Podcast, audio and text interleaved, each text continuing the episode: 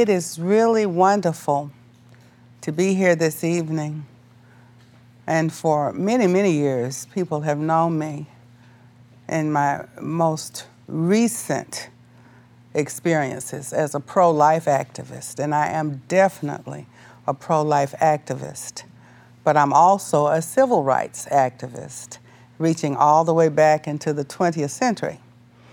And so when I recall all of my life experiences and I look at who I am today, and I begin to think about how important it is for all of us to be comfortable in our own skin, whatever our own skin happens to be. There are many battles today about skin color. And uh, as late as 2014, moving into 2015, perhaps on beyond into 2016, the questions will be asked what's taking so long to resolve all of the issues that cause us to contend because of skin color?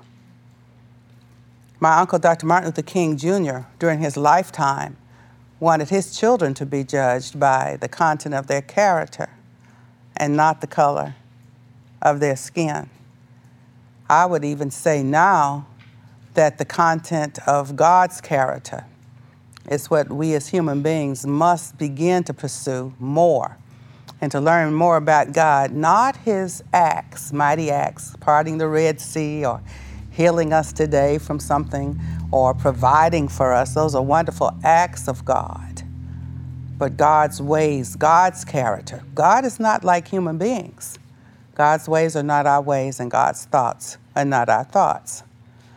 And so when people ask me to talk now about race, why is there racism in America? Why is there so much injustice in the world? We actually have to go pretty far back in human history to see why that division was allowed to come into humanity and then how it can be removed. I often go back to a quote by my uncle, Dr. Martin Luther King Jr., Uncle M.L., and he said, We must learn to live together as brothers, and I add as sisters, or perish as fools. But then, how can we be brothers and sisters if we're separate races? And that takes us to Acts 17 26, and I'm going to pick it up. I've got a parallel Bible with me tonight, King James Version and the uh, modern English version but Acts 17 and 26. And if there are any Bible scholars with me tonight, you could get it on the little devices now. You could get, you could find the word. So let's do that together. But Acts 17 and 26. And has made of one blood all nations of men for to dwell on the face of the earth, and has determined the times before appointed and the bounds of their habitation I can hear the ladies thinking, oh, well, it's just the men, so that doesn't include us. Well, God made man, male and female. And so together we are the human race and one blood. One of my favorite uh, analogies there, that was a show, Archie Bunker and his wife.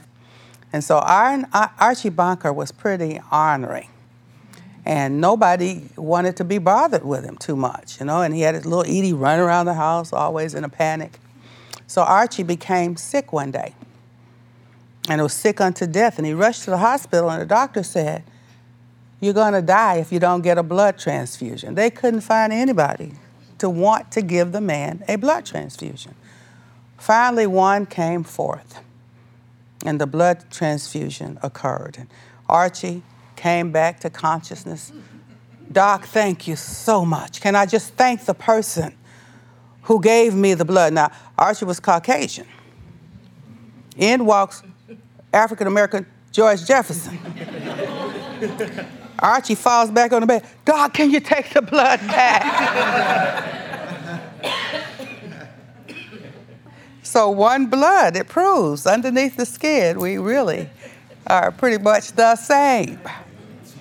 But human beings have contended over that point. If we go all the way back in the Bible to Genesis with Noah, Noah got on the boat with his three sons, Ham, Shem, and Japheth, and their wives.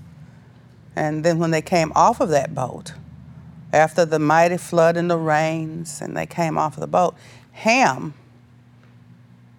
founded the what was known as the African nations, Shem the Hebraic nations, and Japheth the Caucasian nations. But they were brothers. They weren't three men from three different sets of parents. So we have to look at that and look at the history. Where did we originate? And before that, we all came from Adam and Eve. And so we're fighting over skin color as if we were separate races. That is a lie of the devil. And when we thought about that, and, and uh, slaves, obey your masters. This is right. But if we go back into Leviticus 25, verse 8, reading from King James, and thou shalt number seven Sabbaths of years unto you. Seven times seven years, and the space of the seven Sabbaths of years shall be unto the forty and nine years.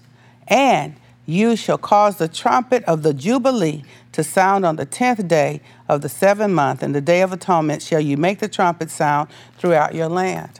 If we do a Bible study on what Jubilee really was, the slaves were released by the slave masters every seven years with grant land grants and bonuses and blessings.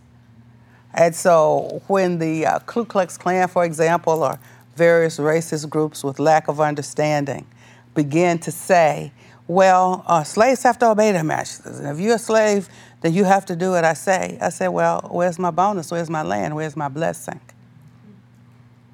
When we came on into the end of the 20th century into the 21st century, now little children would say to me, Miss Alveda and later Mama King, they would say, a baby's like a slave in the stomach. They wouldn't say womb. In the stomach of his mommy or her mommy. I said, baby, how? I knew where they were going with that. Well, the mommy decides if the baby lives or dies, and the slave master decides if the slave lived or died.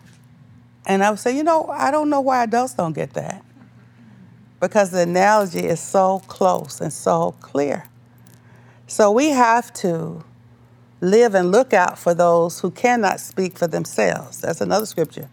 Speak for those who cannot speak for themselves. And so as we begin to look at that, knowing that we are one human family, my uncle, Dr. Martin Luther King Jr., Uncle ML, my daddy, his brother, Reverend A.D. King, often preached sermons on something called the beloved community. And in the beloved community, all human beings were loved, cherished, and lived equally. Now, did it mean that you didn't preach about sin? No. Did it mean you did not correct people when they were in error? Absolutely no. But judgment did not always mean that you put people out of the church or things. You just corrected that behavior. And so, one of the things in the beloved community they would have to teach was that Acts 17 26. My mother said that to me recently. You keep saying Acts 17 26, one blood. Your daddy always said that. So, that wasn't a new revelation to me. But I now, as a mature Christian, am understanding that scripture so much more. I thought about, uh, and I, I, would ask this question, and my children who would travel with me when I was speaking, and I would end up asking people, What race am I? And everybody says, You don't know? You're an African American. Yes, I do know that. But my granddaddy's grandfather, there's a family tree in this book, and Nathan Branham King was born in Cork, Ireland. I've been to Ireland twice. I took my daughters over there with me one time. And so Nathan was a Caucasian man from Ireland. That's Daddy King's grandfather. Mama King, Daddy King's wife, her grandfather was a slave preacher. He was such a good preacher that the slave masters came over to his church to hear him preach, you see? And so I would ask, and then we found out about Square Reese, my mother's Cherokee father. So I, here I am, part African, part Irish, and part Native American. So then I say, what, what, what race am I? The answer really is the same race as you, human. And as I look out here, I can see various ethnicities in all of us. When I was born, I had my skin was even more fair than this, and I had strawberry blonde hair. Daddy King told my mother not to abort me because she thought about that. And he said she has bright skin and bright red hair, and she's going to bless many people. I was born with very fair skin and strawberry blonde hair. Now, I admit this is sort of like Miss Clairol or something here. my hair is white today. But in honor to granddaddy, I, you know, I just hold it on to a little bit longer. My mother's hair is beautiful, totally white, gorgeous hair. And so we look at, and that came from her Cherokee heritage. My mother could sit on her hair when she was young. It was that long and that straight. The high cheekbones, you see? Uh, the African features that, that we have, the various figures, features that come in our family. When I was a little girl, when I was born, uh, my two brothers were born next, and they had beautiful brown skin, the most gorgeous skin. My grandmother had that beautiful, Mama King, that beautiful ebony rich skin. Most, the most beautiful people I'd ever seen. And my brothers, you sure are funny looking. You're pale. Where did they get you? You must be adopted. and I would cry because why can't I look like everybody else? So my Aunt Woody, Daddy King's sister, she said, honey, some of our people came from over the sea, not on slave boats, but they were in Ireland. And she tried to explain it to me for a long time. We didn't know, but I was so happy to find my African re- roots on the west coast of Africa, down in the uh, slave caverns in Ghana, and then Ireland, which was also a diaspora because Irish people, when they got here, sometimes were very mistreated as well. And then the Native Americans were mistreated. So here the king blood comes from three groups of freedom fighters. So is there a surprise that Martin Luther King talked about us being one blood, one community? So now another part of that, in the 1950s, Dr. Billy Graham, who I admire very, very, very much, he said, I am tired of doing segregated church meetings, evangelistic outreach. I'm not going to do it anymore. As a matter of fact, I'm going to call this man, Dr. Martin Luther King Jr., to come to Madison Square Garden and preach with me. Billy Graham and Martin Luther King, there's a picture, you can find it out there in cyberspace somewhere, standing next to an airplane. Martin Luther King went to stand and preach with Dr. Billy Graham in New York. During that same time was when he was, Uncle ML was stabbed in the chest by a deranged woman that didn't understand his message. And she didn't agree with his message. But Dr. Graham and Dr. King preached together. Martin Luther King Jr. even later wrote in a letter from Birmingham jail the most segregated hour in America is Sunday morning at 11 o'clock. Because back then, it's still all, sort of like that, although people do go to various churches together now. Dr. Graham was criticized so much by his own peers. Why would you go and preach in a pulpit with that? He got he received challenges from his own peers. So we've been fighting this skin color battle, a lie from Satan that we are separate races. I want to share just a few more words out of my book, King Rules, in the Fight for Justice uh, Rule, Rule 6. Problems don't go away because you stop looking at them. The progress made in a place like Harlem, which is in the midst of an impressive revival with many local businesses prospering, doesn't offset the profound woes in too many of our inner cities and rural areas. If we truly want the justice my family has already fought, always fought for, then we can never be satisfied that things are marginally better.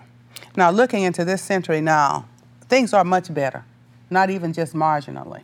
I can remember young people, when I was a little girl, there were white water fountains and colored water fountains. There was a restaurant in Atlanta at a department store called Rich's. Rich's finally merged with Macy's, and now it's just Macy's. But there was the beautiful Magnolia Room, and the uh, Caucasian ladies would bring their friends or their little daughters or granddaughters, and they would eat in this beautiful tea room.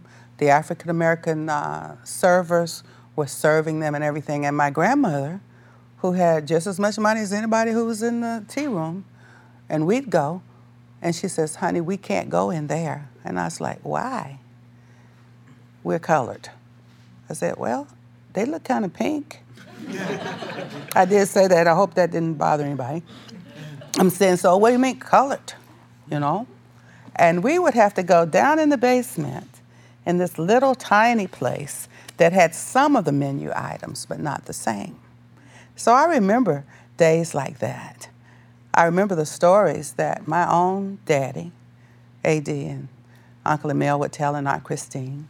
And there was one in particular.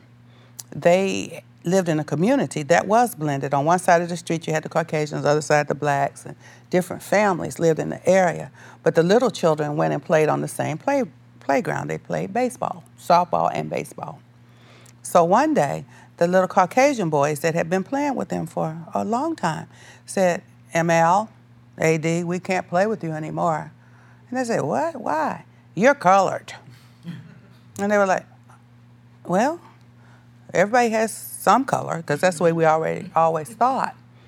So Uncle ML went home. They were all disturbed by it, but Uncle ML went to his mama, Mama King, Big Mama. Mother dear, why is that? And she says, ML, it shouldn't be that way, and it won't always be that way. And he looked up at her, Aunt Christine said, and said, Mother dear, one day I'm going to turn this world upside down. So he was so disturbed about those injustices all of his life. And he did everything he could, scripturally, biblically, and loving others, not being violent, to end this injustice. So, you know, my mother always often says, Naomi, Naomi Ruth Barber King, my mother, she says, hatred has to be taught. Babies do not come out of the womb hating people. It has to be taught. So obviously, if it can be taught, it could be untaught. That's probably not a word, is it? Mm-hmm. But we can teach people not to hate. But we actually have to teach that. And that's not enough of that happening. Even here in the 21st century with Ferguson and Sanford and Staten Island and all the rioting and accusations of racism and all of that, we must teach people to love. Uncle ML even wrote a book, Strength to Love. The word says, Now abide faith, hope, and love. The greatest of these is love, it says. Love never fails. But if we're not teaching people to love, if we're not building a beloved community. Now, something else I learned recently, and I thought about it, and it made so much sense. We've always talked about equal opportunity, but we can have opportunity if there's no access. Then what is sought is never delivered. We have to have access. Many times, decisions are made and opportunities become access and reality in, uh, in, in uh, family clubs, neighborhood associations, on the golf course, at the bowling alley where people who bowl bowl at the same alley. Yeah, your son graduated from college. Is your daughter graduating next year? Well, they're going to be opening up some opportunities at my place. But see, we don't share each other's church services enough. We don't go into each other's homes enough. And so there's no access. Even if we shop in the same stores, we walk down the aisle, and if we see somebody who doesn't quite look like us, we go over to another aisle until they leave that aisle. Unconsciously. And when I say we, that's not a black thing, that's not a white thing. That's happening in various communities. So we do not make ourselves accessible to each other and therefore, the opportunities never become reality, they don't manifest. So, um, what, what this comes down to is rallying our resources. My uncle was absolutely right. We have no shortage of human resources. We do not. We only need to put them to the best possible use. For those of us who are living well, it means giving back to our communities, offering chances and guidance to those who are starving. We need to give them chances to contribute. I, I really was listening to the news reports and various things, and I see the reactions. If there were access beyond the opportunities for young people like Michael Brown or Eric Garrett. Now, this, this really happened recently. There was a lady shoplifting in a grocery store, and she was trying to steal a dozen eggs. The police came, and she was apprehended and arrested. For some reason, the officer asked the lady why she was trying to steal the eggs. And she said, The people at home are hungry. So, believe it or not, and this is just, it's really kind of an odd scenario, and I'm trying to see where God's going to let all of this play out. He actually bought the eggs, made sure the eggs got back to the lady's house, and then the lady was arrested and taken on to, you know, answer those charges. Sometimes, you know, people will do criminal or wrong things for greed sometimes feeling that they're entitled, and actually sometimes they need something. So we have to look at the elements that are causing a society to do these things. And if we actually think about the devaluation of human life, if I don't value the life of an older elderly person, if I don't value the life of the baby in the womb, if I don't value the life of a sick person, then what's wrong with me creating a product that's going to make me rich, but it's going to turn your mortgage upside down and you end up foreclosed. But I've got money in the bank. You see, greed and entitlement are doing that. That's not need that does that. But then someone who's hungry or needs something. And they say, Well, I want to, Christmas is coming, I want to buy my mother a present, I don't have any money, let me run and steal something. Wrong, absolutely wrong, should not happen but we have to sometimes wonder and look at what's happening outside of our own sphere. Even Jesus said this when he was uh, speaking to the people. And he said to his disciples, You need to feed the people. We can't keep them here all these hours and days and not feed them. Their bodies will faint and perish. So even though we're giving eternal spiritual life and words, they also need to eat. So we have to look around now and try to understand what's happening. There's another quote. I was speaking to someone right before we began the session, and we were talking about the darkness that's in our land and in our nation. This quote's actually on the back of the book. Darkness cannot drive out darkness. Only light can do that. Hate cannot drive out hate. Only love can do that. But I wrote a book several years ago, and it was God's Plan for the Black Man. And then around 2008, I changed the name of it, and it became Who We Are in Christ Jesus. But uh, at first, I was looking, you know, who are we? Are we black? Are we colored? Are we Negro? Are we? Because we've been called so many things while our African American community has been in America, so people needed to know who we were.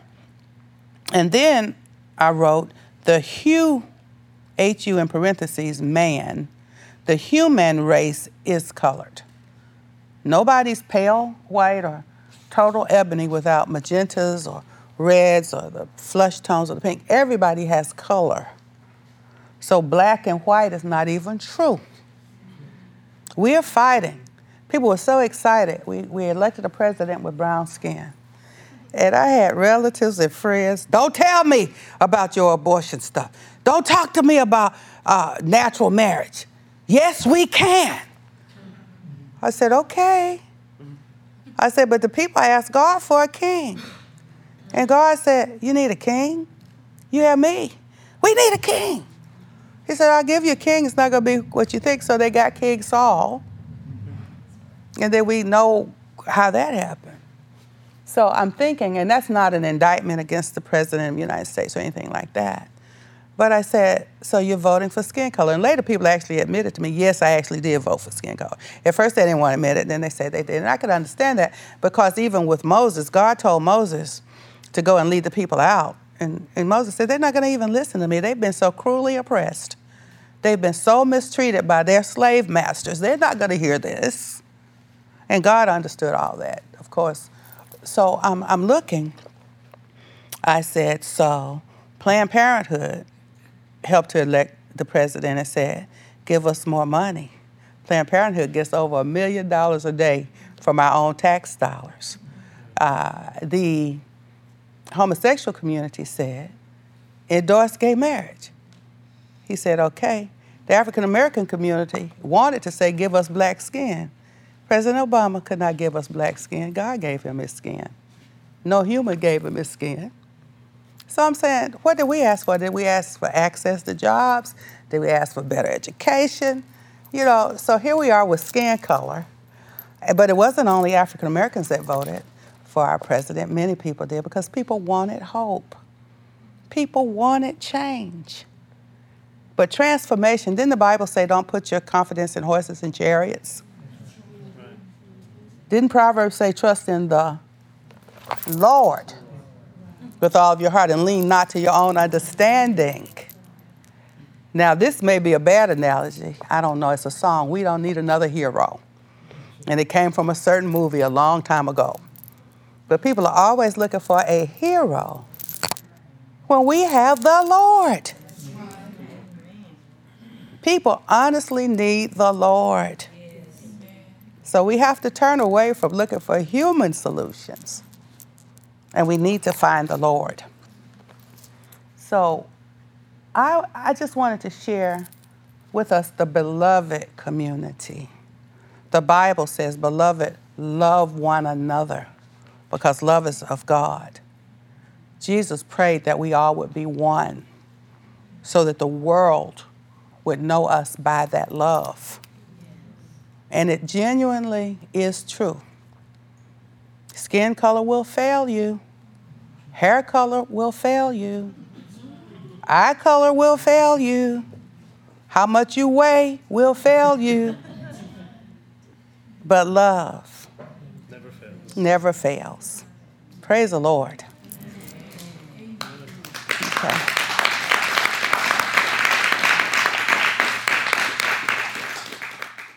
Learn more about the American Family Association by getting a one-year free subscription to the AFA Journal. To subscribe, visit afajournal.org slash subscribe. That's afajournal.org/subscribe.